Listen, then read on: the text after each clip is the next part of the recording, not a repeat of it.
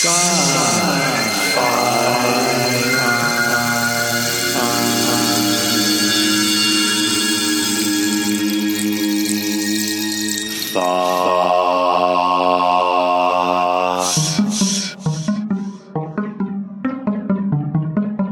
Producing a science fiction magazine while holding down another day job is tough work. Joe Stech tells us what drives him to produce compelling science fiction magazine.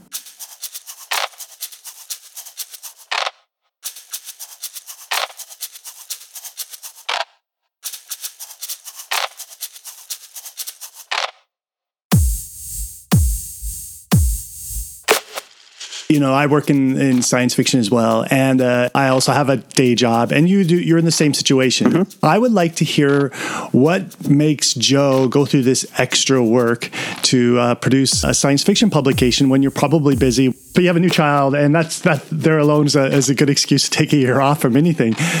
yeah, yeah. I uh, I think that mostly it's just.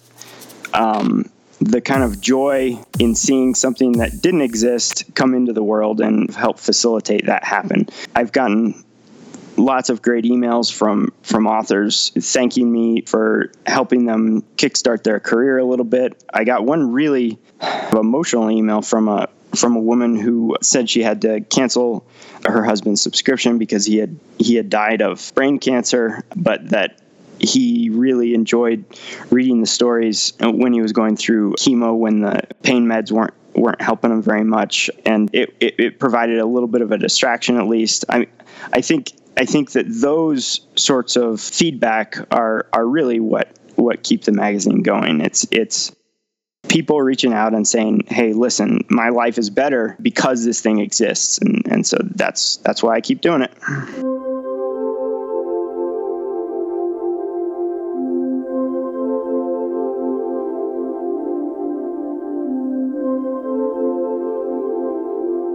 What's the best way for the audience to get to know compelling science fiction?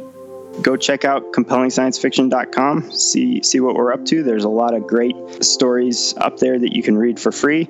If you really enjoy the stories, you know, consider supporting the magazine. And uh, we're also coming out with a print anthology, the first print book that I've published, uh, and that collects the, the best stories from the first two and a half years or so of the magazine.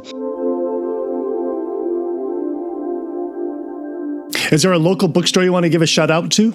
The uh, the Boulder Bookstore is a great bookstore. What street is that on? Uh, it's down on Pearl Street in downtown Boulder.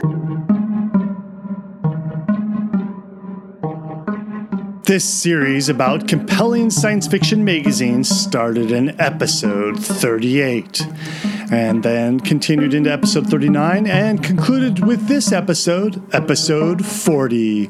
You can find these shows in the Sci Fi Thoughts archive. The link is in the show notes.